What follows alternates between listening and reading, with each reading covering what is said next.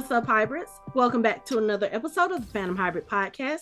This is Hanako, and I'm here with Anthony and Michelle, and we are discussing the first episode in the highly anticipated Game of Thrones spinoff. It is titled House of the Dragon. It premiered last night, and I was blown away. Fantastic.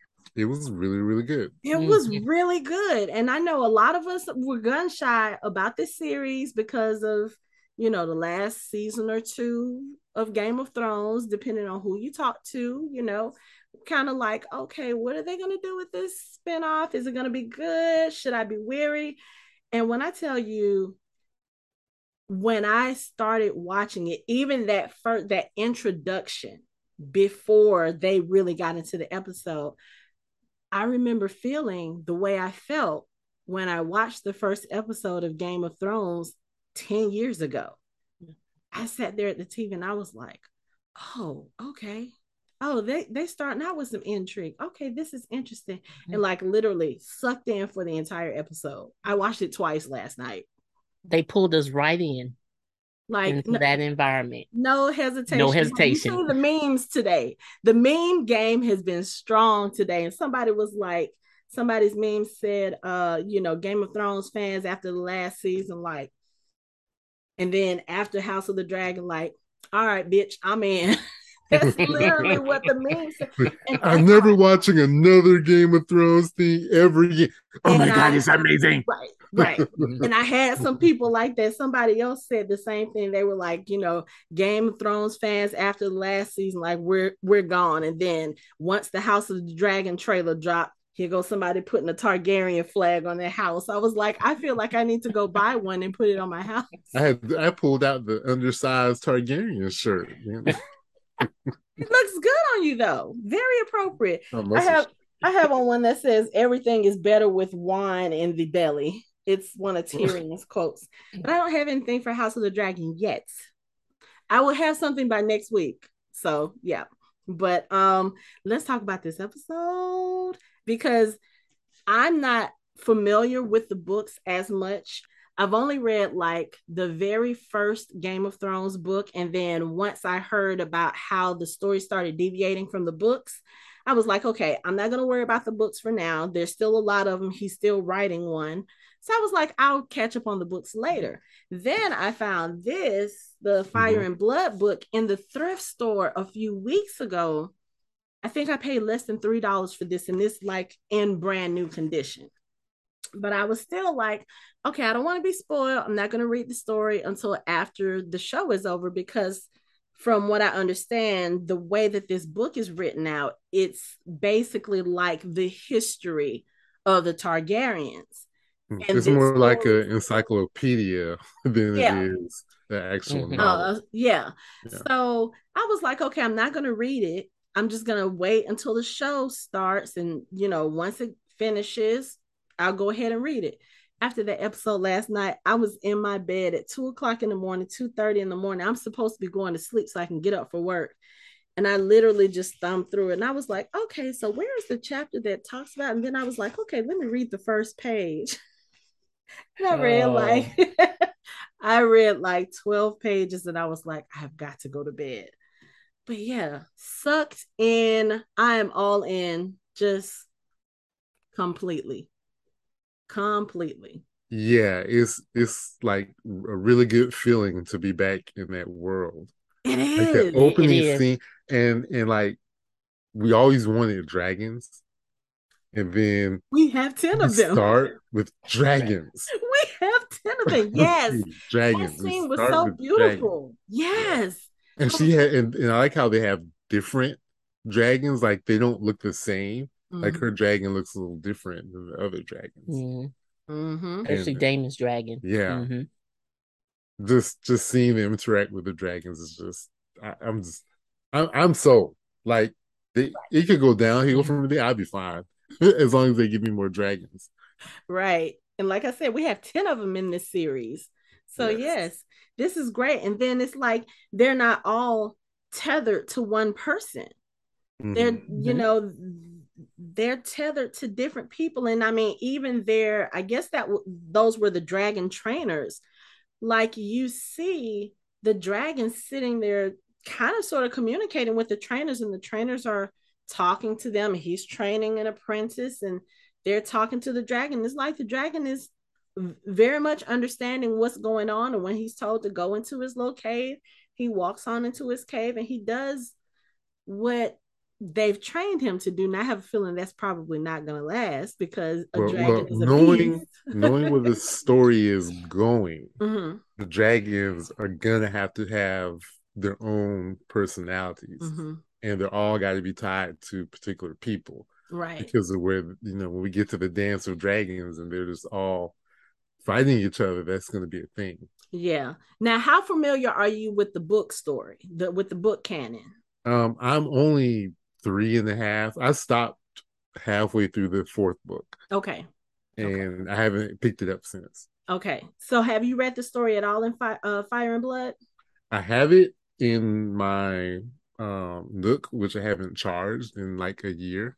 So I haven't haven't haven't had a chance to look at it. Okay.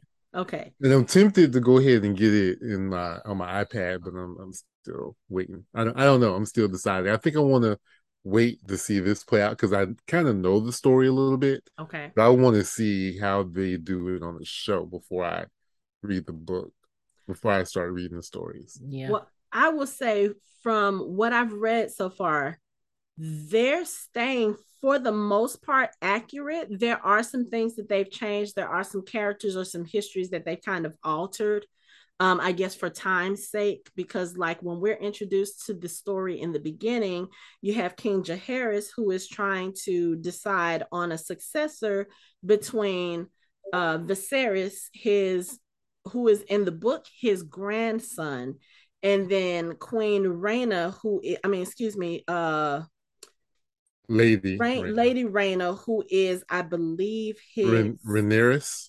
Yeah, Rhaenyra. Rhaenyra. Rhaenyra, no, Rhaenyra is, is, the younger one. Rhaena is the one that's married to um Corlys, mm, I think. No, Rhaenyra is yeah. married to Corlys, and Rhaenyra is his daughter. Yes. Okay, you're right. The it okay. Yeah, they're very close in names. Close. They are. Isn't there a Rhaena in the series too? Um, they may be later. I think. Okay. Okay. Okay. So it's gonna be a minute to keep, you know, keep track of all these names. We this one here is like, okay, what was that name again? Oh, what I, was that name again? I wrote them down. down. Oh, I had to go. write them down because they were just too close to each other. I was like, let me write this down. Right. So I think in the book Ra- series, Rhaenyra, is... Rhaenyra and Viserys are cousins. They mm-hmm. are Jaehaerys's grandchildren. Yeah. Yeah. She's the oldest granddaughter and he's the oldest grandson. Right, because she's the she's the daughter of the oldest son, I think. Mm-hmm. And then so. he's the he's the son of the younger son. Yes. Both of those sons died, which is why the succession was in question in the first place. Yeah. Now in the books, um her son was the one that they were trying to um put in the line of succession against Viserys.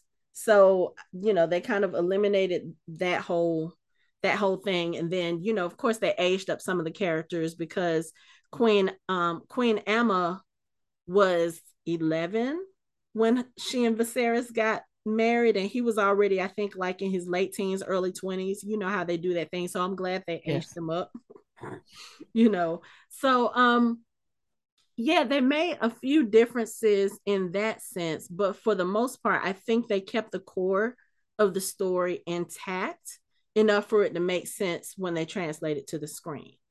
Just from what I've read before, but the characters and, and one of the things that I do know is they said the way the book is written, it allowed for them to make changes and elaborate on some things mm-hmm. he didn't really elaborate on. So Yes, I I, I can see that. Yeah. yeah. and I'm I'm I'm only a few. I think by the time, let's see, where I am in the reading, it's probably only about maybe a third of what the episode um gave us. So the episode is moving f- fairly fast. I feel like they set a good pace with it though, because for this being a whole new set of characters, you know, this story takes place 172 years before Daenerys's time, and they make sure that they tell us this in the beginning of the episode. I feel like they paced it very well. I felt like they did a really good job of explaining the dynamics and what was going on without overly explaining it. You know, it's like they gave us enough history for us to understand, oh, okay, so this whole thing with the line of succession, this has been an issue before, and this is why it's going to be such a big deal in this time. So yeah. I think they, they really did a they did a great job setting it up mm-hmm. and also getting us invested in the characters and also being prepared for the conflict that's going to be coming up.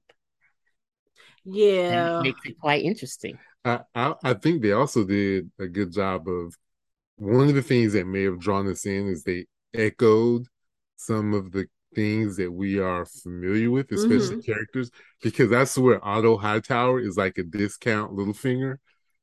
you know, he really is. And and I can feel a little bit of um Jaime in uh Daemon, just a little bit.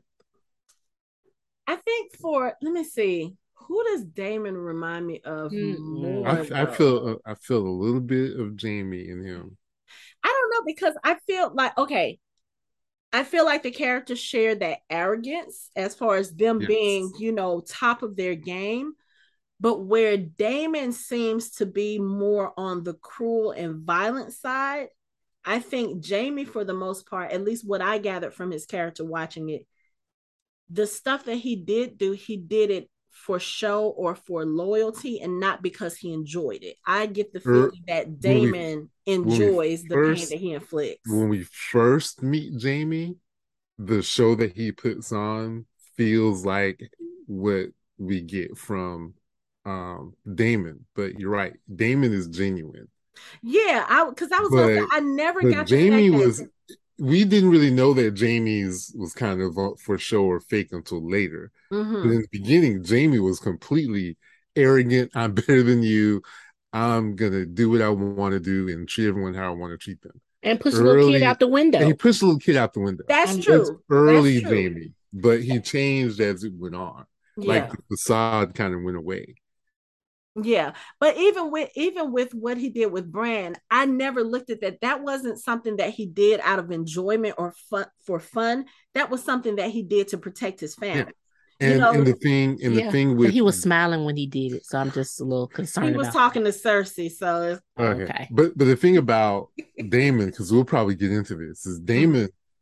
He he shows you that he's caring and kind and mm-hmm. tender. He has those mm-hmm. moments yes. where you can tell that he loves his family and he cares about them. Mm-hmm. He shows you that side of him, which is very similar to Jaime. You see that in Jaime as well. Mm-hmm. Despite all of the other stuff, they still have that.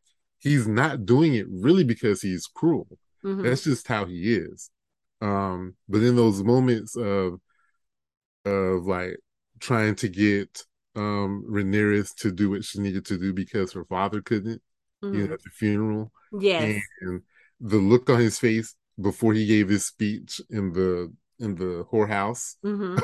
that he got banished for basically. Yeah. You see those moments of tenderness. Like even when he was talking to um King Viserys before he basically banished him, he was basically saying, Look, I'm your brother. Mm-hmm. You know, I'm here for you. Right. But you're treating me like shit. Right. So whatever comes back is going to come back because of how he was being treated. Yeah. You know. And it and it's interesting because you see the relationship between the two brothers even even when Daemon is there with the small council and he is being a total jerk to Lord Hightower, the king is still backing him up. He was like, "Look, mm-hmm. you know my brother likes to rile you. Why why do you let him like he never he never publicly ad- admonishes his brother you know that's the thing you know and and you think about the kings and stuff before that or that we're used to in game of thrones like robert baratheon he would call out joffrey in a heartbeat you know talk about how disappointed he was or you know you let this little girl beat you just that kind of belittling in front of everybody and you don't get that vibe with Viserys and his brothers. Like mm-hmm. when he does say something to him, it's kind of gentle, or he does it behind closed doors, but he never just like they never publicly go at each other up until that moment in the throne room. So you get that there is more of a brotherly bond there than than we're used to seeing, I, I guess in, in in some ways that you could say. And um and I have some they choice, really respect each other. Some choice words about Otto Hightower because we will get it. We will get into yeah. no. We will get into Otto mm-hmm. Hightower because I have a Otto. lot of things to say about this man. A lot of things to say about him. Discount Littlefinger, yes, great value Littlefinger, as Mike would say. I would count him worse. Yeah, we're gonna go ahead and get into it. To me, he's worse than Littlefinger because the things that yes, Littlefinger manipulate situations, you know, to try to uh, better himself and to try to, uh, you know, um, raise himself up. But the things that he did and the people that he betrayed or that he um, manipulated, they weren't family. This dude here, his own family, is basically whoring his daughter out to the king after the queen dies. Oh, yeah, you might want to go comfort him and wear your mother's dress. I said, This what? Really? You want to know what it reminded me of? It reminded me of um Anne Boleyn's father in the Tudors. The way he did his first daughter, he had her play the whore to King Henry. And then when Henry got bored with her, he basically turned to Anne and was like, okay, your turn. That was the vibe I got from Lord Otto Hightower, which is weird because at first, the way he speaks to his daughter in the in the early part of the episode, you get the feeling that he really, you know, that he cares about his daughter, you know, he, that he favors her. And then when he said that at the end, I was like, ah, uh, okay. I was like, I think I see where this is going now. because you you you about to try to make your daughter the new queen. Yep. The very next day almost. Was it even the next day? Like, oh my goodness. I think I think a few days had passed between when the queen passed and the uh the funeral, but yeah. I was like, dude, the body is not even cold. Like literally, the body might still be out the there burning. They burned her with dragon fire. so literally, the body may not be cold, and you're already sending your daughter, who in the books is supposed to be like early teens. But of course, that's what they did back then. These gross, like. So when I read the story, Viserys was wed to Queen Aemma or she was princess or, or lady Aemma back then she was only 11 they didn't even consummate the marriage until two years later until she started her period. And the speculation in the book is that the reason why she had so many stillbirths and miscarriages and why you know her her one son didn't make it out the cradle is because she was too young to have been wed and procreating Duh, you think? But anyway, yeah, Lord Otto Hightower. So he is um, the hand and, of the king. Yes, and he has been. It seems like manipulating the situation between Viserys and Daemon. Like, yes, his suggestions have been oh, make him master of coin. Oh no, that doesn't work. Make him something else. Oh no, mm-hmm. that doesn't mm-hmm. work. And he's just slowly driving a wedge between the two of them. Right. Because like Daemon said, he should have made Daemon his hand. Like he Daemon, he really should have. But I and and and and my thing, like Daemon's head, you know, Targaryen blood runs thick. Yeah. And it's them really against the world. Mm-hmm. You know, the only thing keeping them in power is the dragons. They only have each other. Right. And that's basically what he was trying to tell him. And he's like, look, I'm the one that's been protecting you. Mm-hmm. But you keep trying to drive me away. It's not him driving him away, it's Otto Hightower because Otto knows what the score is. He does. Mm-hmm. He knows he doesn't want Daemon in that room. Right. He does. He's perfectly satisfied for Daemon to miss the council meetings and and destroy him and tear him down every chance he gets. Mm-hmm. But this is my thing. You put you suggested to the king, okay, after being master of coin didn't work, and what was the other one being uh something having to do with the law or something? That master of laws. Yeah, that yeah. didn't work. So you send him or you suggest that he go be commander of City Watch. Of the City Watch. You put somebody that you can't stand who openly antagonizes you and someone that you're it's obvious, you know, at least to us watching, you're trying to drive a wedge between him and his brother. You put him in charge of the fucking army. He knew what he was doing because he knew they would be he knew that they would be cruel, but he also knew he would bring him in shape. He knew that that it was going to be a he knew that it was going to look bad at first.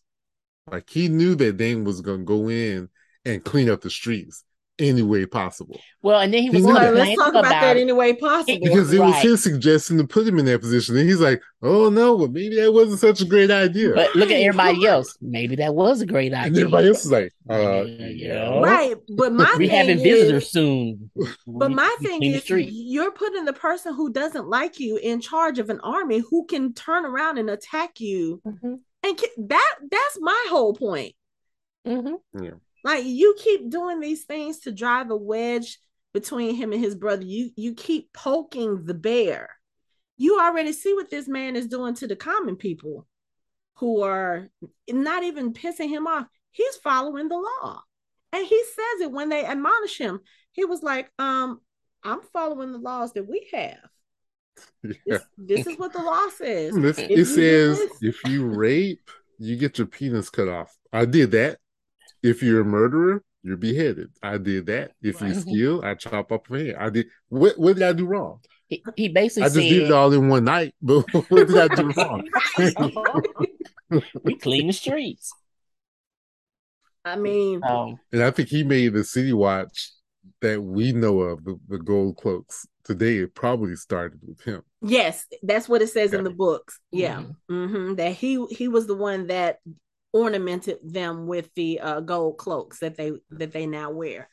But um yeah, when you talk about going in and cleansing the streets and and cleaning up the crime, like when they started marching out, I'm thinking this is just going to be a few people. No, it's like you said, it's like they went to every single house, like they knew who was committing what crimes, and they went and got them all up.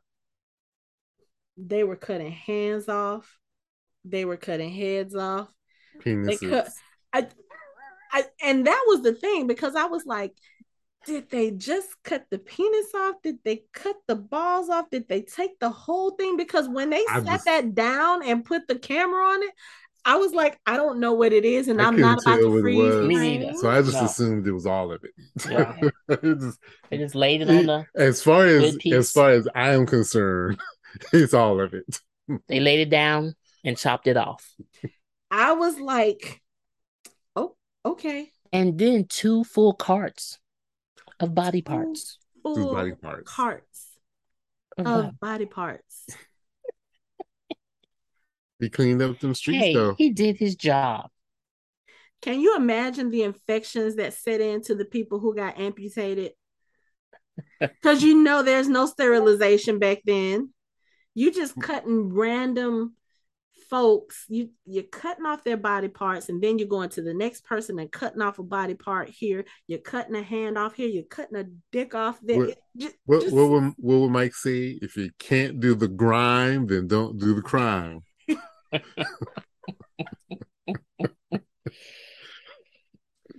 He got this i mean he got the city cleaned up. I bet you those people would think twice before doing any of those crimes. They may still do it you know, there are still Man, hard times. There are no, people who I got one good hand. I'm not gonna get caught stealing no, again. Not again. Well, maybe not the maybe not the people who've already been caught, but you know, they might but have again, a brother. They made a good point. They're about to have visitors. They want their visitors to come and feel safe. We have to clean up the streets. That's a very extreme way to do it, but I guess I mean it got the job done. It worked. It did. So A point but, for point for Daemon. But part of that uh display of force is kind of what gives the king pause in you know as far as putting him in the line of succession. It's like yeah no i don't know if this is going to be a good idea. And of course you got people whispering in his yeah, ear. Otto just otto because it's lord, really otto. lord, Cor- lord corlys is on board with it. Let's talk about lord corlys okay let's talk about brother man because when i'm reading about this man in the books he is one of the most powerful men in Westeros at the time, if not the most powerful, at least the most richest. He's he's supposed to, to be king. like uh Tyrion, not Tyrion, Tywin Lannister. He even his, they say his his family at one point even surpassed the Lannisters. In wealth because of what he did and his smarts. He's, you know, the way they describe him in the book, He's very intelligent. And we got to see a little bit of that we in the episode last night. But we also saw Otto Hightower try to shut him down when he tried to speak. I was like, oh, we're not gonna have this. First of all, we only got one black man on the small uh, council. We're not about to do this whole talking over. We're gonna hush you up. Corlys is just sitting there looking at them like he is just biding his time. Mm-hmm. Mm-hmm. He, is. he is just he, does, he, he is not in a rush for anything. He's no. Just, we'll just see how this plays out. You know, he is playing the long game. Yep. Yes, you can tell it, but mm-hmm. you can also tell he's very like while they're sitting there talking about little trivial things at the beginning. He was like, "My lords, this is what's going on. This is what's happening. This is what this person is doing." And I mean, he was all about business. Yeah. He said, "Was the crab something? The the crab um captains or what he said this is the dude we need to be worried about right here right and, and they, they, should have been listening to him like this is what we need to be yeah. worried about right but they dismissed him and start talking about other things mm-hmm. yeah and from there i'm like this this kingdom is going downhill yeah.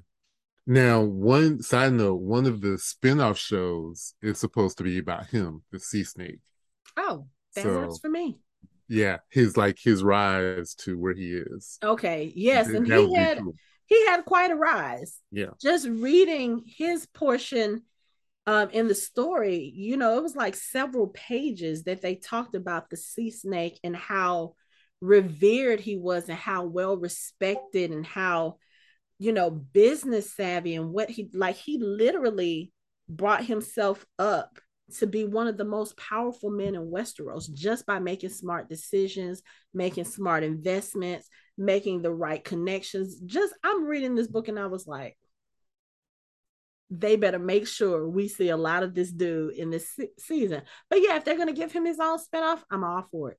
I'm all for it.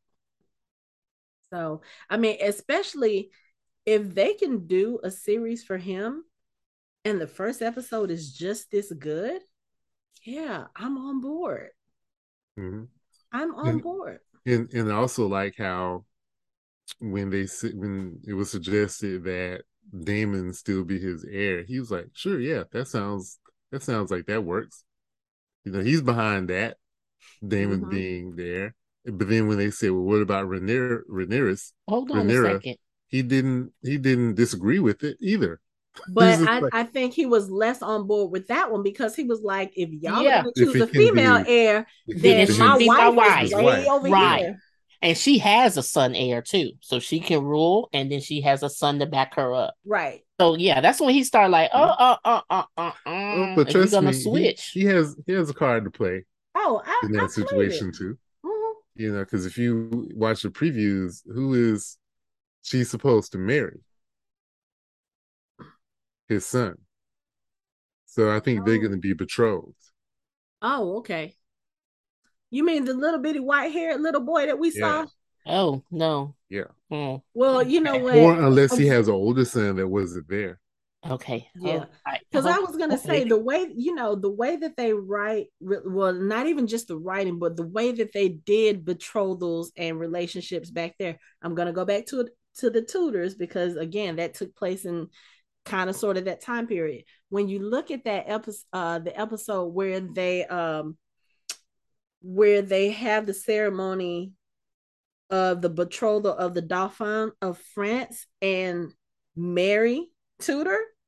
He's a grown ass man, like in his 20s or 30s. She is a child, like not even hit puberty yet. And I was like, and this is what they did back then.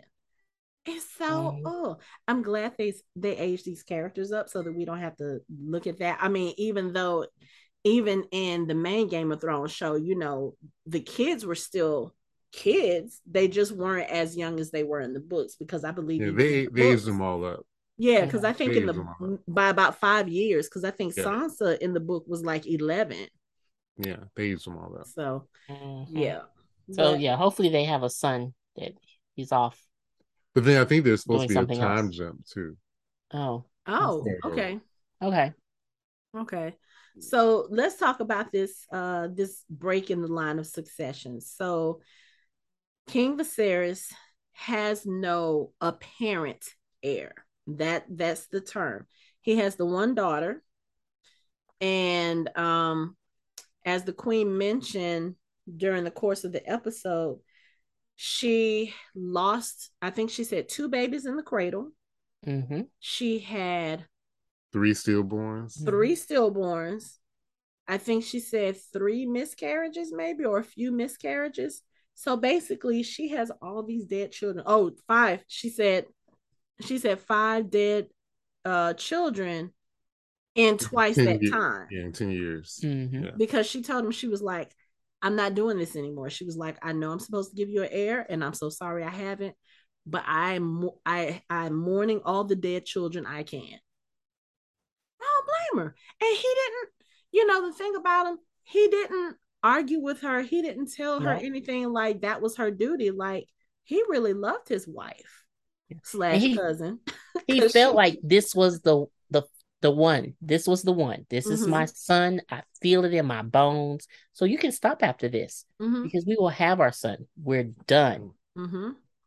I I know the book says it's probably because of her age, mm-hmm. but her probably being a Targaryen as well, yeah, probably didn't help the situation. Yeah, because they were uh first cousins. First cousins. Mm-hmm. Yeah. Which, of course, you know, we know that uh the Targaryens always marry brother and sister, mm-hmm. uncle and niece, cousin and cousin. That that sort of um relationship. But um they seemed well matched. They seemed like they really loved each other and they respected each other. They do seem to dote on their daughter, even though, you know, the daughter, she has these I won't say she felt jealous, but you could tell that she felt hurt because her father, like like she said, all her life, he's wanted a son because she, you know, I think in the show they kind of portray her as the oldest, you know, of all the children that they've had. And um you know, the queen is having a difficult pregnancy. You can see that from the onset. She's very big, she's very uncomfortable. It's it's close to the time when she's supposed to have this baby to the point where they're already talking about having the tournament to celebrate the birth of the new heir. And I tell you, when I when I saw that, I was like, okay, this is not going to turn out the way he wants. And then after the episode, I was like, this is the reason why the phrase "don't count your chickens before they hatch" exists. Right. But and someone told who told him not to do that. Maybe it's too soon to be doing this? Uh, she did. But did she? okay, one. she did. Mm-hmm. They right. were talking when she was in the tub. She was like, she was like uh the attorney for the first for the son that we have not had yet, or that we mm-hmm. do not have. And he was like, I know it's a boy. And she was like, you do realize that he won't just automatically grow a cock if there's not one on him already. like she was trying to say, you need to prepare yourself for the fact right, that just in case, just in case, just in case, you may want to wait. But no, he he was like he's had this dream and he had this vision of his son and blah blah blah. Yeah. To the point where you in the middle of the tournaments, she has started labor, everyone. She has started labor. Yay! Yay! No. Yeah, how did that work out? Because she goes into labor, the baby is breech. Ooh. They can't get the baby turned. So he comes into the room with her and she is struggling, struggling. And I knew as soon as they said the baby is breeching, they can't turn, I was like, I already know what's about to happen. And it's not going to have a good outcome. I was not expecting it to be what it was because basically the maester told him this is the point where some fathers have to make a difficult choice. Mm-hmm. Basically, you can choose the child to survive over her or you can lose them both. Basically, he was telling you your wife is not coming out of this alive either way. Now, you have the decision do we save the child or does the child die with her? But at this point, this is what you're looking at. You can choose the child or you can choose neither one of them. So he goes over to her and she's still kind of out of it and he's holding her hand and you already know he he's what decision he's made. And he's trying to make sure are you you know, are you sure is this the way? Because they say, "Oh yeah, they've developed they've developed a method in the Citadel for separating the child from the mother." Or did he say they they they have been working on a method? Not I, necessarily developed them. Well, either way it goes, there's a difference. they need to perfect that shit because they went in there. no anesthesia, no nothing to numb her, whatever. She's sitting there looking worried, trying to ask the king what's going on. He was like, "They're they're gonna they're gonna take the babe. They're gonna get the babe. They're gonna get the babe out." And she's sitting here trying to figure out, well, how are they going to do that? She sees them pick up a scalpel and she starts panicking, like, no, I don't want to do this. And he has her um, handmaidens holding her down to the bed. Now, I have an issue with that because at least warn her, let her know what's going on. You That's... are like, they gonna get the baby. You okay? Okay. A scalpel come by, hands on your Wait a second. No, when, they, when they scooted her down the bed. right. Like she was like, on, you could have talked her through it. Like, okay, is at a point where neither one of you are going to survive or the baby. They want to try something. Exactly. That's all you need to do. They want to try something. her a choice. Hold my hand. Right. Because they're going to try to how... cut. You may you may survive. You know I'm lying, no. but you may survive. You could at least warn her, but you all, oh, it's okay. It is okay. This is not okay. But here, I feel like if he had talked to her and at least mm-hmm. she probably wouldn't have been accepting. I mean, she probably would have at, at some point because she is a mother. If she mm-hmm. is told, okay, either we take this baby from you and you die or you both die. I feel mm-hmm. like as a mother, she would have chosen her child over herself. She would Correct. have said, try to save my baby. She could have been prepared for the pain that she was going to go through. And I'm thinking specifically like comparison, I'm thinking of Lori Grimes' death in the first in uh the second season of The Walking Dead. Mm-hmm. Same situation. She had to have an emergency C-section. There was no anesthesia, no, I mean, Maggie literally had to cut into her stomach while she was still alert, still awake and she dies. But she knew what she was doing. She told her, You have to get this baby out. You have to save my child. I think if Aemma had had the same choice, yes, that birth would have still been horrible. It still would have been violent in the sense that they had to do a C section with no medication, with no pain, with no way. They didn't knock her out. I think it would have gone a little more peacefully because one, she wouldn't have been struggling so much. And that might have helped the child come through a little bit better and maybe not be as stressed or been in, in so much distress. That child might have lived, mm-hmm. you know?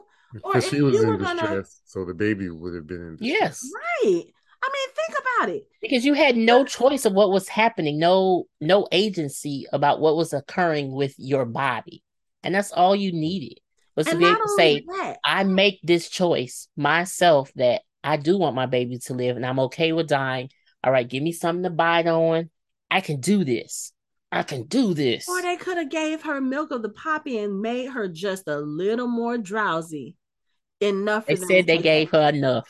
They couldn't give her any more.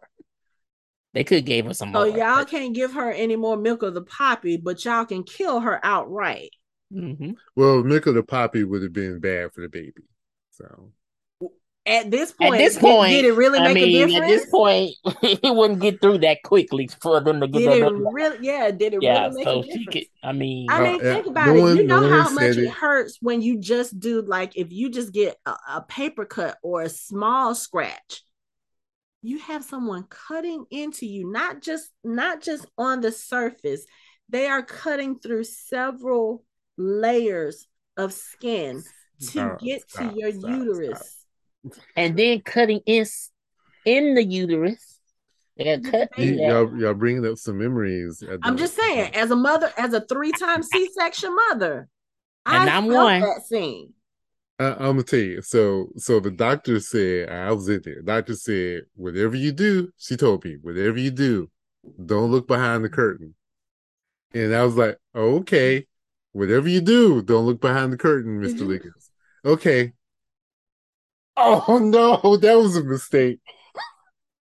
What they did, my that was ex, a mistake. My ex husband was watching with with the first one because I had to have an emergency C section. I had been in labor for thirty hours, and I never dilated past a centimeter and a half. And they were like, "Yeah, so with the way your pelvis is sized, unless you have a child that's less than six pounds, you will never give birth vaginally."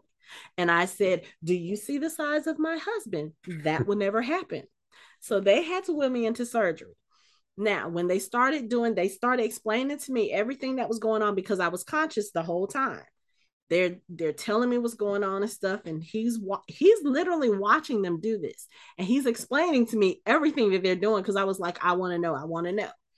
When they took my uterus out and they set it on top of my stomach to get to get Michaela out, he was like, God damn, they just stuck the whole thing. and I remember that because I wanted to laugh, but I couldn't laugh because I couldn't feel anything below my neck. Nothing. I was like, I don't this is a weird feeling. I said, because I feel myself trying to laugh.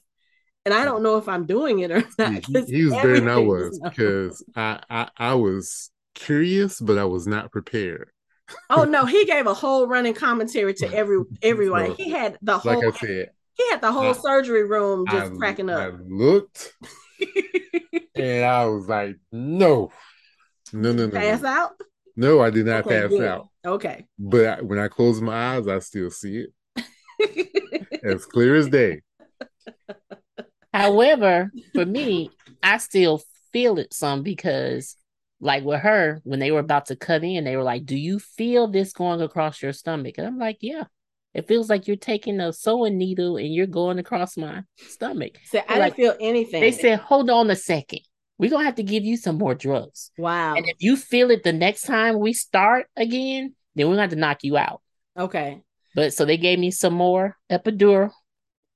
So I feel nothing for weeks and months. yeah, that, that's the part so that's weird. Yeah, I can't yeah. imagine being like uh, Queen Aemma on that bed and you cutting the wrong way too.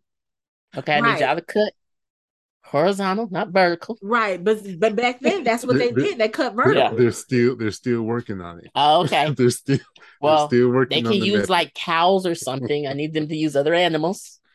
You know, the, the thing that really got me was she was alive and awake for that whole whole entire time literally mm-hmm. until they cut the umbilical cord. She was still struggling and still alive and still screaming. Mm-hmm. and i'm sitting there looking at this scene like holy shit. Yeah so. And the baby still didn't make it. Right. I mean at right. the beginning All you kind of you know you you have the the maester he's holding the baby and you hear the baby you know gurgling or you know making sounds and he says you have a son and Viserys turns around he's like I have a son and you hear the baby gurgling and then it almost sounds like the baby starts struggling struggling mm-hmm. then the next scene well the maester looked the concerned beach. the maester yeah. looked concerned right he was like oh like hold up and then the next scene we see they're on the beach There's a funeral pyre. You see Viserys looking sad, and he looks up at his wife. And then the camera pans down, and there's the baby, baby. wrapped up. And I was just like, "So you mean to tell me she went through all that for nothing? Y'all could have knocked her out. Y'all could have given her a sedative, or y'all could have you could have talked to her beforehand and made that that transition a little more peaceful for peaceful. her. Mm-hmm. And you could have made that birth more peaceful for that baby. And now because you didn't, both of them are gone. Mm-hmm. And now you stuck. But I mean, I feel for him. It it was an impossible choice to make. But the way he made that decision, I feel like that was kind of like karma on him white male patriarchy. I said it. I said it. Yeah. I said it. And that was I'm not gonna say nothing else. And especially since they have a relationship that they talk to each other, so you could have like talked this through with her. Exactly. He, he's still the king. He didn't feel like he needed to discuss anything with her. No, I don't think it was that. I thought no. he was thinking, okay, let's just make this. I don't want to tell her that she's going to die, but damn, you're holding me down, and right you're cutting I know something is not right. And you're violating me. I'm sorry. It was just a lot. I don't know. I think at that point he he fell into the I'm the king. I made this decision. I, I don't need to talk to her about it. So even know if I feel mm like it was that. I think it was more so he probably was going on automatic because if he allowed himself to feel and think too much, he may change his mind. He, either he may change his mind or mm-hmm. he may not That's be able to make the decision that mm-hmm. he needed to make. Because mm-hmm. again, he loved his wife and he struggled with that decision before it was made. You you saw him when the maester told him, he was like, How you, how you gonna tell me I gotta choose? I mean, unfortunately, he has to go through that a lot in this episode because also when Hightower brings up the succession, he was like, I'm not to be made to choose between my brother and my daughter. But bruh, you're in a position where you got to make some choices. Yeah, but can we wait a week? I'm like him though. Damn, my wife and son just died. Shit, y'all called me in the middle of the night talk about this shit. Come when on now. They started. Arguing, I'm not about to die tomorrow. I don't care. You keep saying foreseen circumstances. I don't, I don't trust. Give me a few days. Day. He's already like, okay, well, we, yeah, what he, we gonna do? What we gonna do? He put, he's pushing him. He's pushing him mm-hmm. because he got his own things. His own agenda. Mm-hmm. His own agenda. I know. Working on. He pushing him, so he's yeah. I'm, I'm gonna be on auto. Great value, little finger. Yeah, and I mean, even even then, Corlys is kind of just sitting back, like.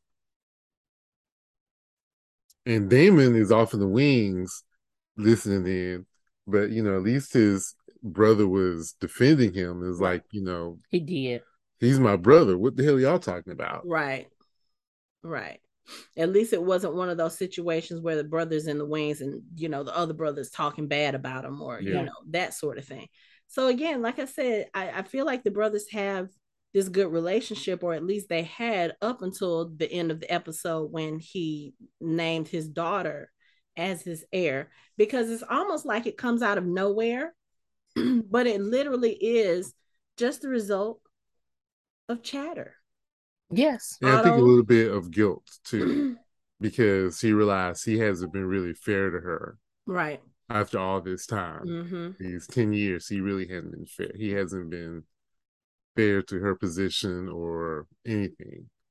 You think that was the first feeling, or maybe that came after you got hurt by your brother? Because you always defend your brother, and then he went off and said some things that was very insensitive. No, so I, now, king for a day. I, king for a day. Heir for a day. Yeah, heir for a day. for a day. I think he, I think he genuinely felt bad about because when it came to thinking about, you know, he he really has some valid reasons why he doesn't think Daemon should be king. Mm-hmm. But then when you look at the alternative, well, damn, I didn't really treat her the way I should have. Mm-hmm. Correct. know? And I think he really felt that. I agree. I, mean, I also made, not... and then I also made, I also felt like he made that decision out of being hurt too. So I can't be like, oh, I'm so happy that he chose his daughter. I don't know if that just came from he was hurt by his brother. So it's like my other choice is my daughter. Oh, you know what? I didn't give her a fair chance. But I took my brother out of it because I was hurt, because I'm still grieving. And the things he said after I'm continuously defending him. Even though I know he's like, not going to be, a, even I, though I'm, he's not going to be a, a great king, but that's the choice. And I'm okay with that choice until he literally probably would have really chose his brother up until what his brother said. If he didn't say heir for a day, if he had he would have been all celebrating right. and, he, and celebrating. If he had time to think about it, but I think the thing that Daemon said to him struck home with him about family and about mm-hmm. Targaryen blood being thick, and I think he started thinking, "Well, damn, my daughter is a Targaryen." Yeah, and I think that was I, I think that, that was mm-hmm. a part of it. Mm-hmm. But I think Michelle is right. I think if he had, if they had given him some space and time, he probably would have been like, "This is these are these are the two things I would have liked to have seen happen." I think it could have worked out this way. One, he could have named her as his heir and be like, "Look, Daemon, I want you to be her hand." You know, when she becomes queen, I want you to be her hand. Okay. Because yeah. I know that you will do right by her. Because we clearly had that scene between him and between Daemon and Rhaenyra where you can see that he does care about her. Yes. He really means when he says he his he's all about the Targaryen family. Mm-hmm. Mm-hmm. So, or in the alternative, he'd be like, Daemon, I'm gonna name you my heir, but I need you to make sure that you protect her at all costs. Like treat her as if she's your own. Mm-hmm. You know what I mean? Like I know she's not going to be queen. If I make you king, I want you to treat her like the queen that she should be. You know what I'm saying? Mm-hmm. Like give Daemon that choice. Let him be a part of the process because all Daemon wanted was to be his hand. He's like, you should have named me hand. Yeah. I'm sorry, Team Daemon. he was he was right. He should have because Otto Hightower is a fuck boy. Get him out of there. Send him back was he's a second son that would never amount to anything. Yeah. Send him back to to the reach, wherever he's supposed to be. Mm-hmm. Get rid of his butt. Send him back to Old Town. But no, Hightower is making moves of his own because, like we said, the queen's body is not even cold. His daughter comes in to see him because his daughter is best friends with Rhaenyra. Mm, I wonder maybe who said more, that. maybe more, but I wonder who said what that. you mean? Maybe more best friends? Yes. Because I also feel like I I'm got sorry, a, I got I got a little lovers vibe from them. I did too, but I also got one with Daemon too. I got confused. I'm like, do they have a connection or is this some like chemistry? I'm confused. Okay, think about how he walked, how she walked in, how he was talking to her. How he was like, let me put this necklace on. I was like, hmm, I thought you was her uncle. But again, I realize They're Targaryens. that don't mean anything. That doesn't mean anything. They're Targaryens. But, so. but then we go to the next scene and she's with her best friend. I'm like, well, then I'm confused. Mm-hmm. Okay, well, you have a lot of connections. People really like you. And I was gonna say Daemon's married, but then but that, he he it, it was it was an arranged marriage, yeah. and he does not like his wife. Yeah. So now, it doesn't matter. Sounds sounds like she's ugly too. Yeah. I mean, I'm not trying to be disrespectful or anything, but yeah, he, ain't, he basically ain't, said it. He ain't too hot on that. Was no, he's not. That. But yeah, but um, even in the book, and I'm trying to remember what the um, what the nickname was, but uh, Rhaenyra was well loved throughout the kingdom. Like everybody doted on her. Mm-hmm. That's mm-hmm. you know, that's the description in the book. Like she was well loved. So I can imagine her being close to a lot of people. But like I said, her and Alicent they they give off the best friend vibe, but there's also something else there. Like almost like a um, almost kind of feel like they're soulmates in a sense. That's the way the vibe was in this first episode, up until dad sent her to go quote unquote mm-hmm. comfort the king. And we don't we don't see anything inappropriate happen there. But I think the assumption was there that she was there to give him comfort. And even in the books, he re- um she was actually um a companion to the older king, Jaehaerys. she used to go in and she would keep him company and she would read to him and she was a constant companion to him to the point where he started as he got older he started mistaking her for one of his daughters that had passed so mm-hmm. her whatever this is relationship with um Viserys you know even after the end when you see her at the end when she's sitting with her father in the crowd and he has just publicly declared that Rhaenyra is going to be his successor, she has this look that's really weird. Like she's not happy about this. And the weird thing to me about that was in the beginning of the episode, you were kind of encouraging her, like, don't you want to be the heir? Don't you want these responsibilities? You're just shunning away, you're just shunning away from mm-hmm. and Rhaenyra's like, I just want to ride dragons and what the shit. I just want to I just want to go to the islands with you, ride dragons and eat cake. Literally that's all she cares that's about. all she wants to do. But the way that Alicent looked at her at the end, you would think that she was happy for her friend that she was being named successor, but she didn't look happy. And I was like, oh, this is where the conflict is about to come in because I feel yeah. like she I, f- I feel like the way that Hightower is pushing the direction he's pushing his daughter, she about to become stepmama. Right, and that's mm-hmm. why I think she's conflicted because she's sitting with dad reading him bedtime stories. Mm-hmm. And and if she it's about to get up, quite interesting, right? Because if she ends up marrying him, or even not marrying him, but she ends up pregnant and she bears him a son now your son is about to usurp your your bestie's friend i mean your bestie's uh place in the line of succession. So yeah i have a feeling i was like yeah y'all just set that all up and and put it in a nice little bowl in the first episode. Okay i'm here for this. Mm-hmm. show me what you got because this is about to get very messy. You you got the brother who you literally just sent away from court told him to go back home to his ugly wife. Which he took his mistress with him. What's her name? Mysaria Mysaria i think so. Yeah. Yeah. But yeah so you just sent your brother away pissed off you just named your daughter the heir in front of everybody and there were some people who were cool with it. There were some people who were mm-hmm. not namely the ones with the last name baratheon. Mm-hmm. so, so i have i have two side notes. One so he gets sent to the Vale. He takes his mistress with him and he's on his dragon. So no one's gonna be able to tell him anything. No. Like he's gonna go to the Vale and he's gonna do whatever he wants because mm-hmm. he's got a dragon um, but he's probably not going to go there. I think he's going to go to Dragonstone. I don't think he's going to go to the Vale.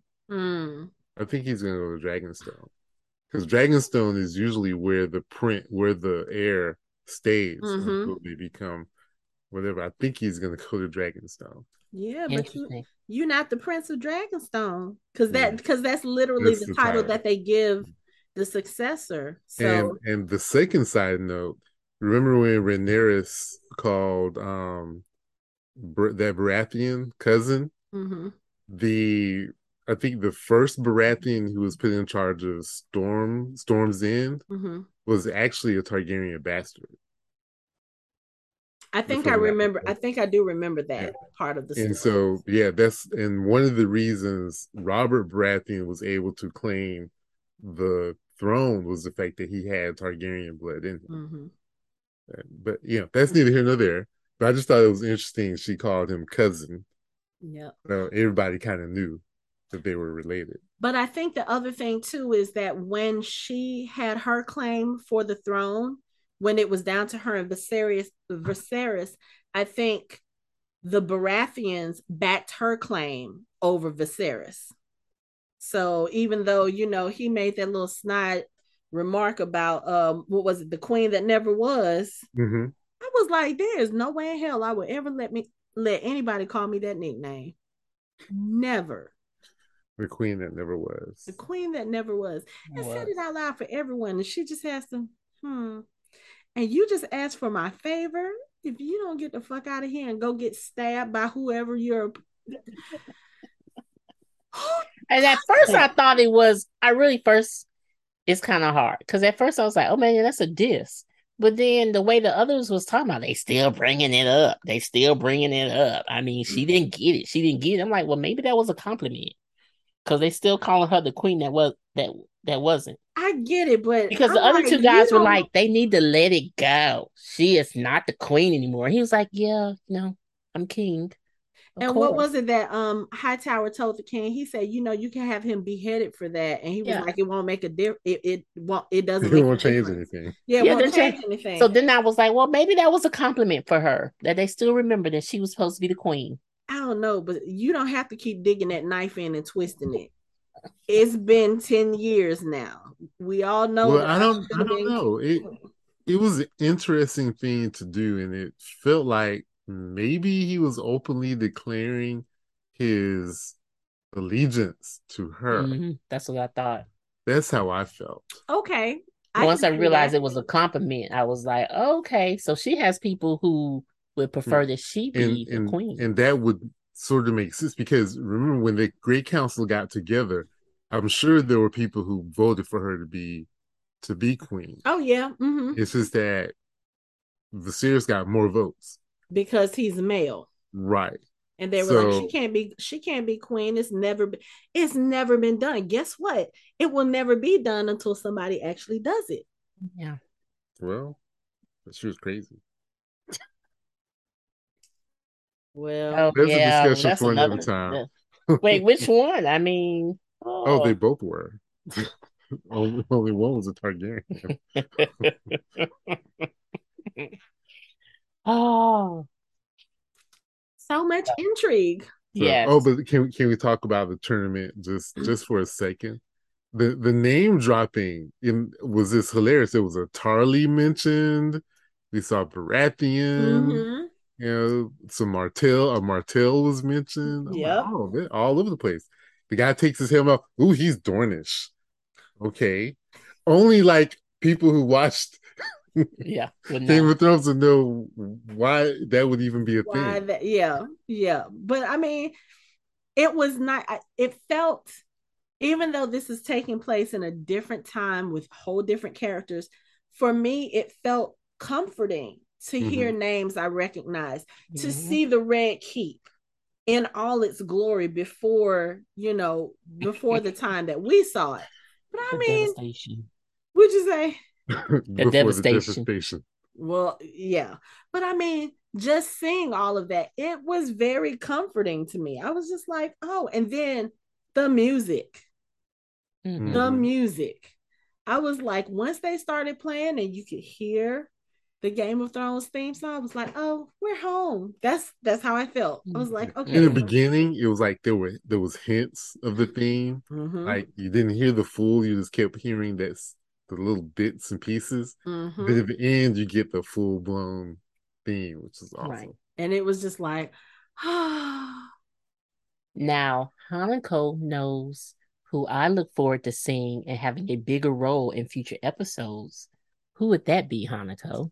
Let's see. We only saw them twice. Oh, felt yes. like that wasn't enough. You talking about Graham McTavish? Yes, ma'am. Yes, yes I'm yes. like, okay, he's going to be in bigger a bigger part in the next few episodes.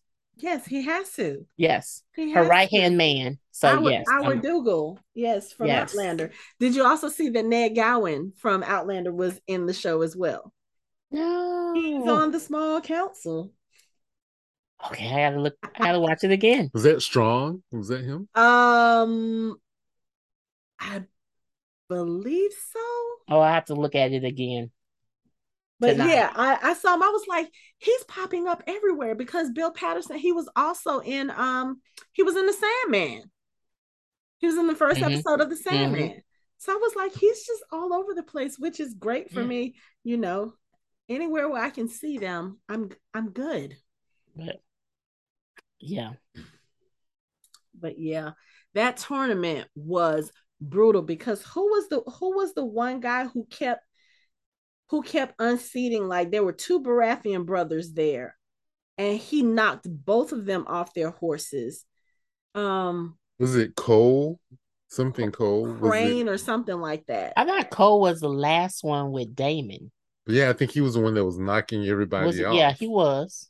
He was he, the he highlight. And, yeah, he and Daemon were were beating yeah. everybody up. And then when the other people were losing against each other, they decided to kill each other. I was like, like excuse me? Like, how you gonna get mad because he knocked you off your horse? It's a joust.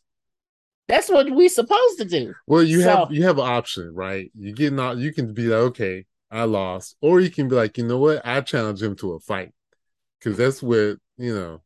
Yeah, but some of them don't look like it was a challenge. It's like they jumped off the horse and was like, "What? What?" And the next you know. I mean, even with that, Daemon was your eyes. Daemon was getting his ass handed to him a little bit too.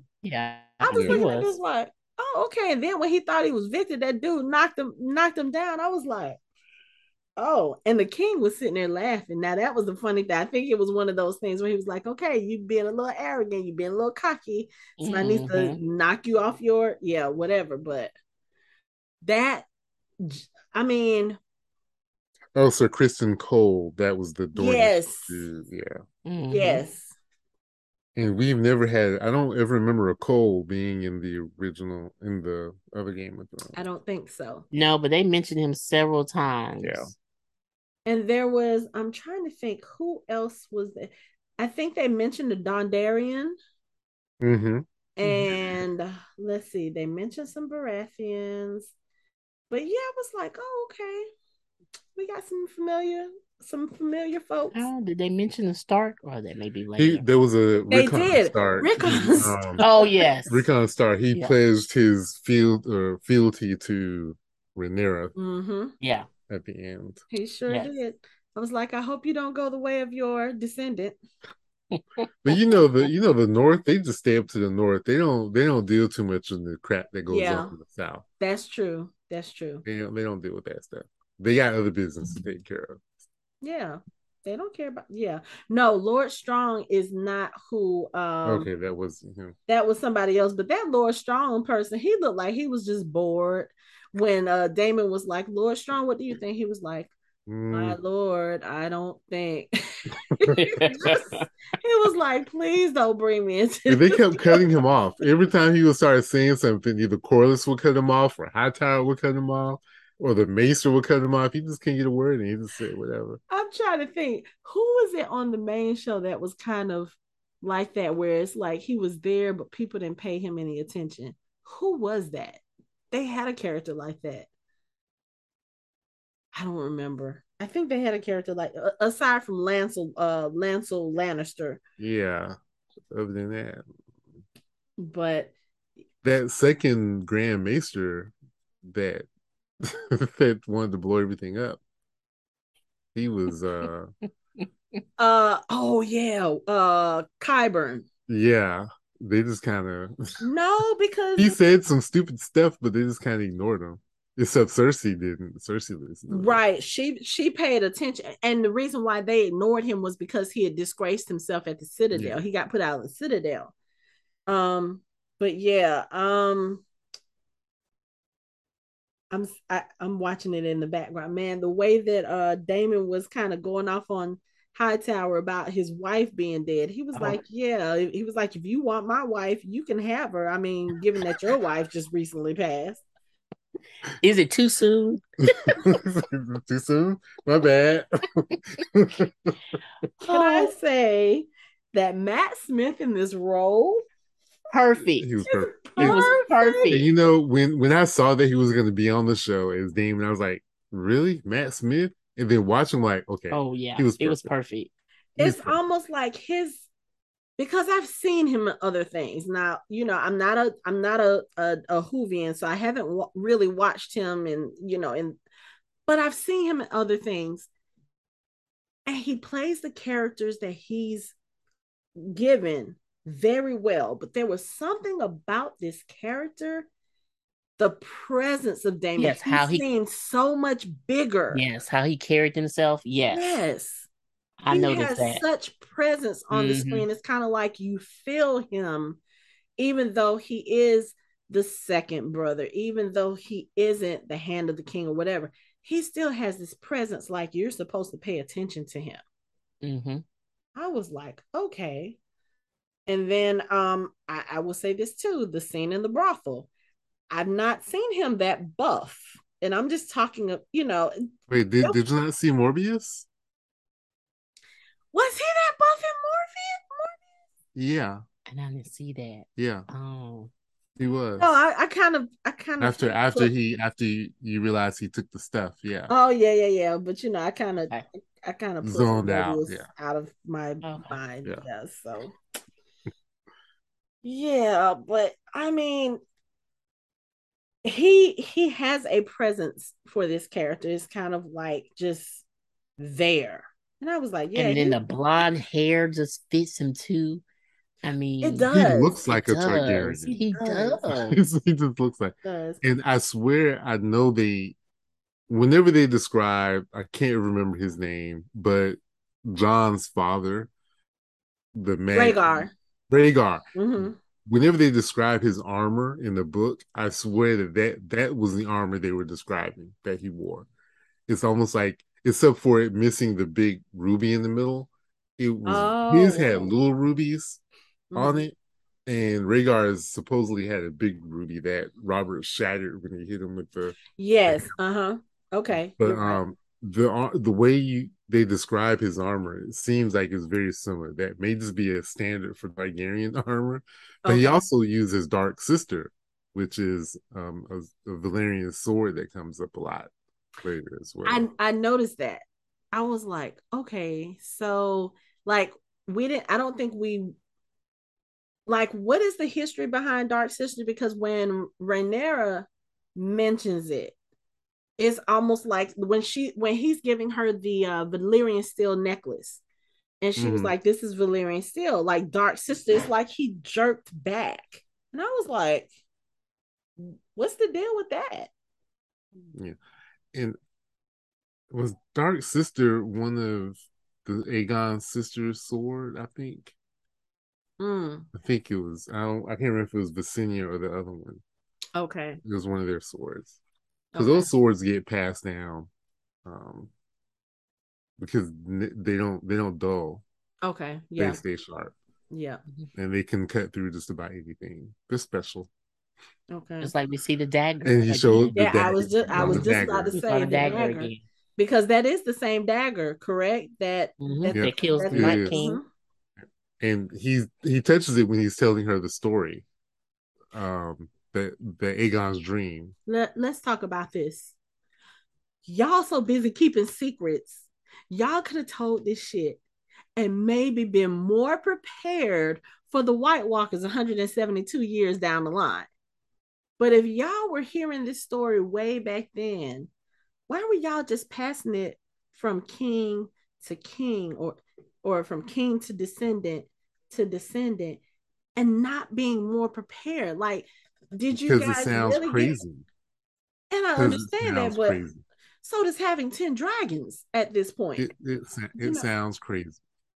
And they didn't want, they didn't trust anyone else with that information because it sounds it sounds fantastical and crazy.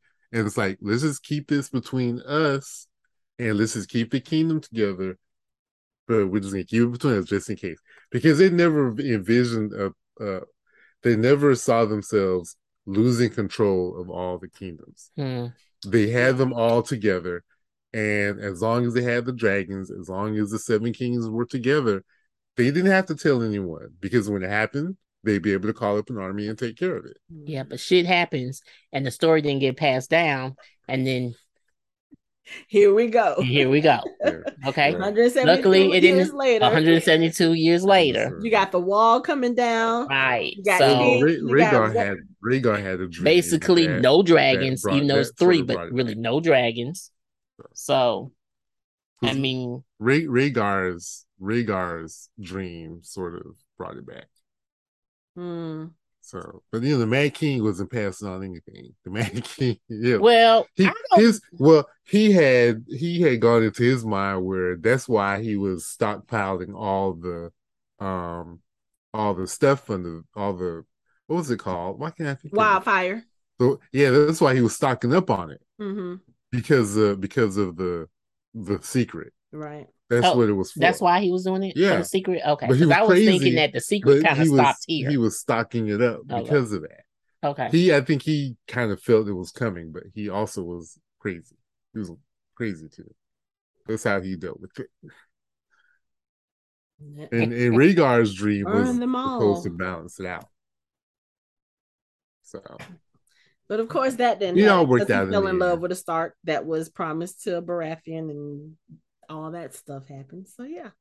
Well, because he had to complete the song of Fire and Ice, which was Jon. So. Mm-hmm. Which didn't go anywhere, but let's not. Well, he did what he was supposed to do. He got enough people together to stop it. He did. He didn't do anything else, but he did unite. he people. got he got enough of the seven kingdoms and, and together. He, he was able to control his aunt for a second. I I know, but we I'm I'm. However, he has a bigger story that wasn't displayed, but that's for another another podcast. But all the all the and things that make Jon right, and maybe something because what makes no they Jon are they are doing a spinoff. They are mm doing a spinoff on uh, yeah. about Jon Snow. So. Yeah. So hopefully, well, it's too late for him to live up to all of the mystery and tales about how he was born and who he is. He didn't live up to that. Only thing he lived up to was riding the dragon. The the punchline is is probably going to be like that in the book because I guarantee you the book is going to be so completely different. different than what the show. Okay, did. so hopefully in the book he lives up to that. But however, some people have these great stories about themselves and they're this, they're that, and they don't live up to much either.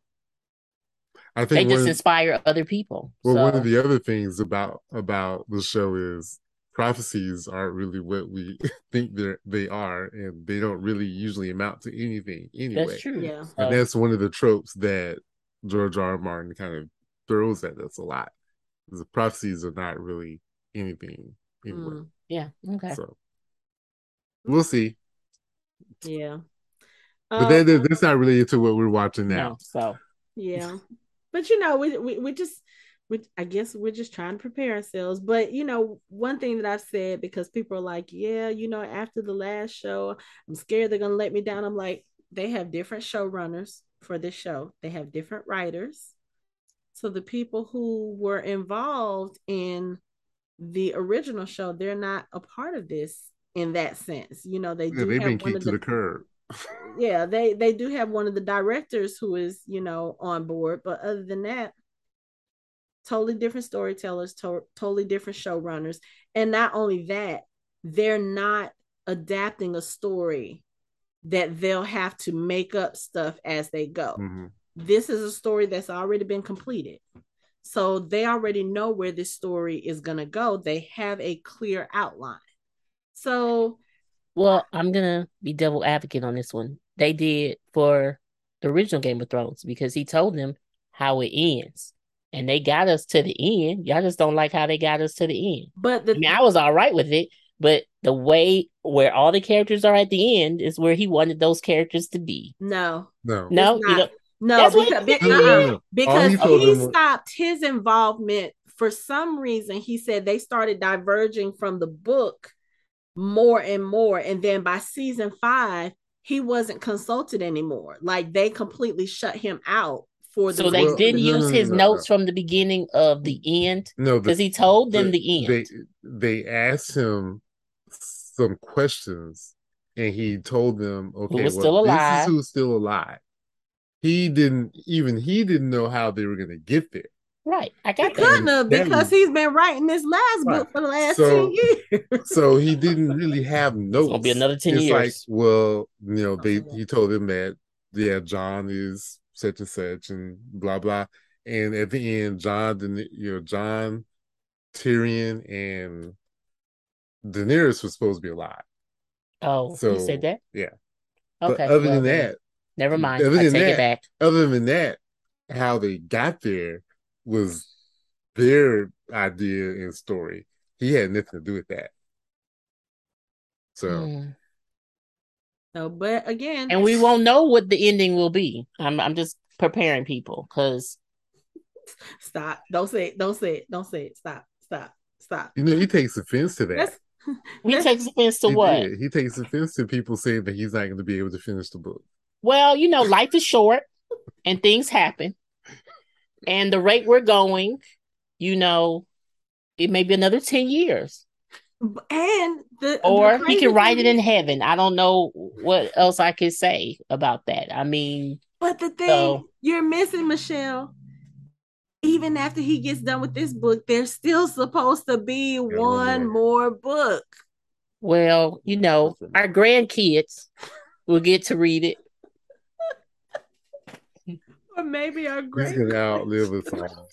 I mean, he's gonna outlive us all. So, as long as he's writing that book, okay, it's gonna be a ghostwriter and it will be when our grandkids are our age. Then, oh, we get to read the last book.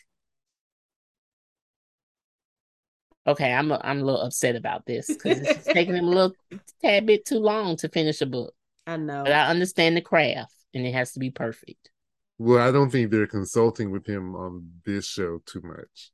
I know he said they talked to him about it, but I don't think he's he's that involved. Like he's involved, but I don't think he's fully in like he was with the first. No, but he has seen he has seen all ten episodes and apparently loves what they've done with it. Yeah. Yeah. Said yeah. that they did a really, really true adaptation um from page to screen as and we're not gonna talk about the the I was gonna say the bad word. We're not gonna talk about the issues that certain people have had with Lord Corlys um, we're not gonna talk about it. We're gonna talk about it because here's the thing: if you read the book, it does not mention his race in the book not once, not it once. It doesn't, and people have their assumptions in their mind about whatever, and they should just get over it. Yes, true. They should. That's all. That's all I want to say about it. Yeah. And, and if you can't see how incredible that Steve Toussaint is in this role, then there's something wrong with you mm-hmm. because he's killing it. He is.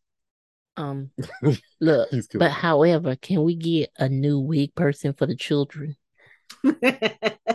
I'm just saying. We probably we probably won't see them babies that much, so it it probably really doesn't matter. Look like mom don't know how to do that hair. I'm just saying. Okay or she just letting them go natural? First of all, mom is mom is not touching hair. Well, well, this is this is true. that is true, though. True. So that the servants true. don't know how to do. They don't know how to do hair now. Come on now, those edges was rough.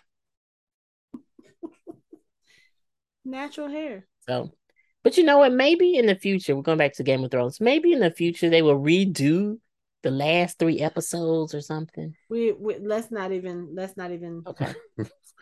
let's let's. Why do you keep trying to drag? I'm trying to drag us out of Game because if this, Back this but however, if this works out to be perfect, these ten episodes, then they need to revamp the last season, and then we will have this Let perfect two shows. Let it okay. go. Like I'm fine with it, but however, Jon gets his own show, I'm there for it. He, he's getting have, his own show. They've already confirmed it. So I'm good. I would like the dragon more, to come back and look for Jon too. Can we have more of Graham Tavish? Yes, McTavish. Graham McTavish. More yes. of Graham Absolutely. McTavish. Yes. Yeah, but he has to have a bigger role because I believe that he will be um her protector, queen. Is she gonna be queen? You see how it distracted her back to the yeah. Because I'm okay. so excited, and it okay. bothered That's me. That's a good it, way. That's a good it, yeah. It bothered me because like we saw him a tidbit where she was getting off the dragon, and like, oh yeah, you know, I will have my head cut off if you didn't come back.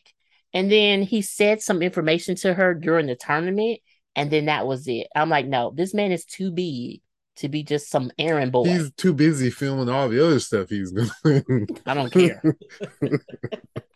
this is but, true, but that's okay. It was only the first episode. We still have nine episodes. Yeah, we do. So we have plenty of time we to do. see him. I haven't even looked at IMDb to see how many episodes he's in because I don't know if they have if they have them all loaded yet. So I'm just gonna leave that alone. I'm just gonna be mm-hmm. pleasantly surprised every time he pops up on my screen. And yeah. Yeah. It's, it's Theory. He's gonna fight Daemon. It's fine. Towards the end. I'm no. sitting here looking at this birth in the background. This woman is still alive. She is still alive while they are pulling this baby out. Oh. That's just But just like she told Aemma said in the beginning, motherhood is like the battlefield. Childbirth childbirth is your battlefield. She tried to yep. tell she tried to tell her daughter, "Yeah, this is this will be you in a few years." And Nera was looking at her like, "They're like, hell no, you got the wrong one." Like, absolutely not. She reminds me a lot of Arya, or Arya yeah. reminds me a lot of her. Like when she came in late during the tourney, her dad's giving this big speech, and she's she's like ducking down, trying to get in the front. He just looks at her like, "Really?" and like, and, oh, what was oh. the other? The other meme somebody posted, they said when Queen Aemma told Rhaenyra that oh, she stinks like, like dragon, dragon, that was the black mother's equivalent of you smell like outside. and I was telling my kids that. And before I even got to the punchline, they were like, "You smell like outside." I was like, "Okay, y'all knew what it was." So yeah, that that was funny. But um, I again, amazing episode. I loved it. I absolutely loved it. I was like, this was one of those episodes where I was looking for the next one afterwards because, you know, with Netflix, you get everything at once. You don't on HBO, which is cool because it gives us time to rewatch the episode and to kind of think about it. Because Game of Thrones, in any form, book, the TV show, this new spinoff, it gives you a lot to think about and a lot to process. And I think, I think, I don't want to say the impact of the show, I think would be lessened if we got them all at one time. But I feel like this is a grand meal and we need to savor each course instead mm-hmm. of rushing through it like a buffet. Remember mm-hmm. what drove what drove Game of Thrones when it first started was the Monday morning discussions about what happened last night on Game of Thrones. Mm-hmm. It became remember we always talked about appointment TV. Everybody had to watch Game of Thrones mm-hmm. on Sunday night. Mm-hmm. everybody could talk about it Monday, Monday morning, morning at the water cooler. Because there were there were no spoiler warners. If you didn't watch it, that's on you. That's on you. Mm-hmm.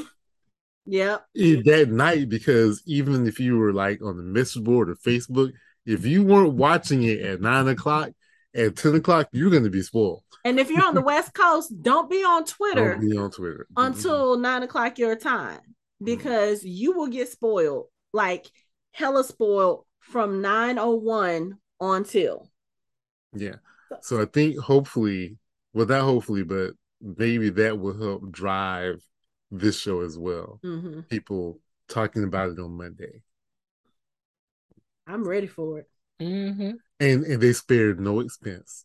They really didn't. And also COVID. But they like, haven't with, and, with these shows. I mean, even the um there was another spinoff that they had started filming. They actually filmed a pilot episode. I think I read somewhere that it cost them almost $30 million to film this pilot episode and then they scrapped it, which I'm really pissed about because Jamie Campbell Bower was supposed to be in it, and I was really looking forward to it. And maybe now that he's getting all of this, you know, all of this recognition now for Stranger Things, maybe they'll go back and say, "Hey, you know what? Maybe we can bring that back to play." I would love it, but yeah, they they didn't spare any expense on this. And the other thing I noticed how we watched new shows that were filmed during COVID, you can kind of tell. Mm-hmm. Uh, I couldn't really tell with this one because nope. they had large crowd scenes. I don't know if they did it with special effects or whatever, or right. how they filmed it, but it seemed like pre-COVID stuff. You couldn't fake that brothel scene with CGI. No, no either one couldn't. of them. However, you know, with, with the, the whores credit, and the lick spitters. I for one split second I say lick splitter. I had to work that in my head a few times to figure out what that was. It's so sad I just got it now. Because when I we watched it twice, I was like, "What? Okay, never mind. I'll figure it out later." Now I get it. I'm sitting right there. You could ask me. I no, I mean it just said it so quickly, and I'm like, okay, just. Oh, or is yeah. it lick spitters? I just hollered. I hollered. For a second, I had to turn it over in my head. I was like, oh, okay. yeah. yeah. So, but however, when you look at the credits, there's like a full page of uh, COVID advisor, COVID testers, COVID mm-hmm. PA. So they, you know, they worked it out. Yeah. Cause I know on some on some sets, even here, like I know The Walking Dead has very, very strict COVID um protocols on their sets some of these people they're testing every single day you know some twice a day because you never know when you're going to pick this thing up. Yeah. Mm-hmm. and so, even watching sandman you can tell that they showed that did not have too many people on set during during but with that show they really didn't need it. Mm they really didn't need it. But this one it felt like game of thrones. It did. yep so i mean even just the sets, I don't know if they used the same sets or if they had to rebuild new sets. That throne room is insane. That throne room is is insane. Oh, so let's talk about this. The sword that King Viserys has on his back that's not healing. He says that he got it, you know, it's a cut from one of the swords on the Iron Throne. I read a theory somewhere. Somebody was wondering if the reason why it's not healing is because he's being po- poisoned. And I was like, how would that happen? And somebody said, well, remember, Daemon was sitting in the throne when Rhaenyra came into the throne room. Maybe there was something he was putting on it. And I was like, I don't know, because I don't feel like he would, I don't feel like he wants the crown bad enough to kill his brother. Again, I feel like there is some genuine brotherly love there. But that damn Otto. Yeah, I'm about to say Otto. I would put on past the other him. hand, I wouldn't yeah. put it past him. Right. And, and King Viserys got cut again when he was sitting the last time he was on there. Mm-hmm. got cut on his hand, so it's cutting him up. Well, if if you read the lore of the the the throne mm-hmm. they all get they always get cut. Yeah. The, the throne is not meant to be comfortable. Mm-mm. and and you if you sit in it you are going going to get cut. Yeah i mean you're sitting on literally on a throne of mm-hmm. swords. Yeah. But he's not healing from his cuts and that's the problem. that's the problem. Somebody was like does he have diabetes? He's like I was about to say that, like he have a condition, it's not gonna heal. It, it, it can just be bad infection because it's pussy and it's this this is nasty. Mm-hmm. It is very much so. But then also, you know, they they could be, he could be hemophiliac. I mean, he could really just not have clotting. He just may have issues with that. That could contribute to his children always dying. Mm. Mm. You're right. I mean, there's when you do enough inbreeding, you're gonna have some weird, crazy issues. That is true. That pop up. Which I'm not really not poisoning because I would not put it past Otto Hightower. Mm-hmm. Not one bit. I wouldn't put it past him having the Maesters kill all those babies either. Mm-hmm. I would not put it past him. Right. Yeah. Now I wonder. What was in that little scroll Otto Hightower sent to the Citadel? Um, you know, you know this isn't the Citadel is in um the Reach. It's in Oldtown. So the Maesters and the Hightowers have been pretty close for a while. Mm-hmm. But in, anyway, that's that's just mm. not a theory. Just, like, just no theories. No okay. theories here. It's too early for theories, guys. We're, we're not we're not there yet. I know Mike would disagree, but we're not there yet. He probably would. He probably would. We'll ask him when he comes back from his vacation. It's, it's, it's never too early for theories. yeah. but uh the last thing I want to say, going back to this Otto Hightower, just because this scene is playing in the background, the fact that you have your daughter there and you know you ask her about Rhaenyra how she's doing and she was like well she lost her mother. And you're sitting there and you're comforting your child like I thought of your own mother today. Like you're really this doting father and then you literally back off from her and like so I think you should go give the king some comfort. And she's looking at him like you mean in his chambers? He was like yeah. oh and by the way put on your mama's dress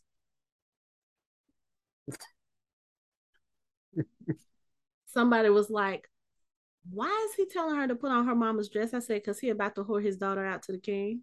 Right. She was like, oh, I was hoping that wasn't the reason. Yes. Mm-hmm.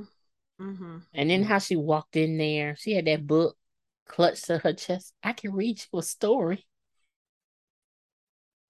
I, I would rather her read him a story, and and it was a historical book, so I feel yeah. like you know, yeah, maybe she did the right thing. She was like, "Let me take a book," but she had that book clutched to her chest, like, "This is not I, what I, I want to do." I'm sure she knows what she's supposed to do. Yeah, I'm sure she knows. But he looking like, "Oh, oh, why are you in here?" First of all, I love his hobby, and how long did that take him? and he is very skilled at it. Yes, he is. Because I'm sitting here looking at him now, like he's got a drag. He he literally has carved a model of the Red Keep, and there's a dragon sitting on top. And I was like, look at the det- the detail in this thing, and it's huge. It's yeah. Can can I have that kind of talent? Yeah. Like awesome. like other kings that we've seen in the show, when they get bored, they go deal with their whores and all this other stuff. This Drink. dude, this dude is carving a stone replica of his kingdom. Mm-hmm. Well, Rhaegar was a musician and a very good musician. He was going okay. around singing and making money singing. So okay, sing. Yep. But again, I love this episode. I'm so excited for this series. Like I, I feel that same excitement that I felt mm-hmm. when Game of Thrones started. Like again, I'm looking forward to the next episode. I'm waiting to see what they're what they're doing. I'm like, okay, like last night, no lie, I almost got on the chat and be like, okay, does anybody want a podcast tonight? it was like 11:30 and I just watched it for the second time. It's like I think we can get yeah, because I don't go to bed till like two anyway. So we I was literally plotting like, mm. okay. Oh, because I, I, had said I had said, oh, don't don't you want to talk about the show? Like absolutely. I was about to message you and be like, Are you talking about tonight? Because we can do tonight. And I was like, Nope, Michelle not about to cuss me out and be like, Yo, we got to go to work in the morning. I would have done it. I would have done it because I I said we we should have did it today. That's why I was like, I'm doing it with Hanukkah. Mm-hmm. Everybody else can everybody else can jump on later. Right. Because I was like, thinking Oh man, I want to do it, but I got stuff to do. I said, Well, we're doing it nine o'clock. Okay, I think I can make it. I think yeah, I, I was rushing because we were because I was for some reason I got it in my head. I was like, okay, we recorded Walking Dead tonight. And then I was, then her and Casey were like, no, isn't that tomorrow? I was like, oh, that is tomorrow. I was like, okay, well, I have some time. I can sit here and do this, or I can do that. And I was like, no. hey, anybody want to record tonight? Anthony was like, yep, I can. you ain't saying number the word. I mean, sometimes we got to do it. Mike is out of town till next Thursday. That's a whole week and a half. I can't. I can't do wow. it. I, I can't. I was like, there is no way I'm going to be able to hold this for a week and a half. And then, mm-hmm. especially when he comes back, it'll, it'll be, be time for me to go to Dragon Con because yeah. my first day at Dragon Con starts on Thursday night, my first panel. But the fun thing is, too, I found out quite by accident when I downloaded the schedule yesterday that I am also on the House of Dragons panel on Sunday. I saw that. I was like, yes, that's awesome. So yes, I get to talk about the show at Dragon Con in addition to us doing the podcast recording. So yay, yeah. I'm excited. I'm so excited for both of you guys being on that track. I'm so excited. The high fantasy track. I am. Yes. You have had too. issues with that. But track, I'm excited. That's yeah, I am about. too. I'm excited too. Yes. So, so we're gonna do a separate uh episode about Dragon Con coming up, and then we'll do a follow up. But um, I guess for House of Dragons episode one, do you guys have any final thoughts? I, am excited for the show. Um, I'm ready to see where this this is going to take us. Mm-hmm. Oh. I'm excited to be back in this world. Yes, and with a new story. So I'm looking forward to it. Yes. I agree with both of those. So, on that note, that is it for our show. You can find us online at www.phantomhybrid.com. We are on social media on Facebook, Instagram, and Twitter. You can watch our videos on our YouTube channel and listen to us on all major podcast streaming platforms. Thanks for listening. We hope you join the conversation next time.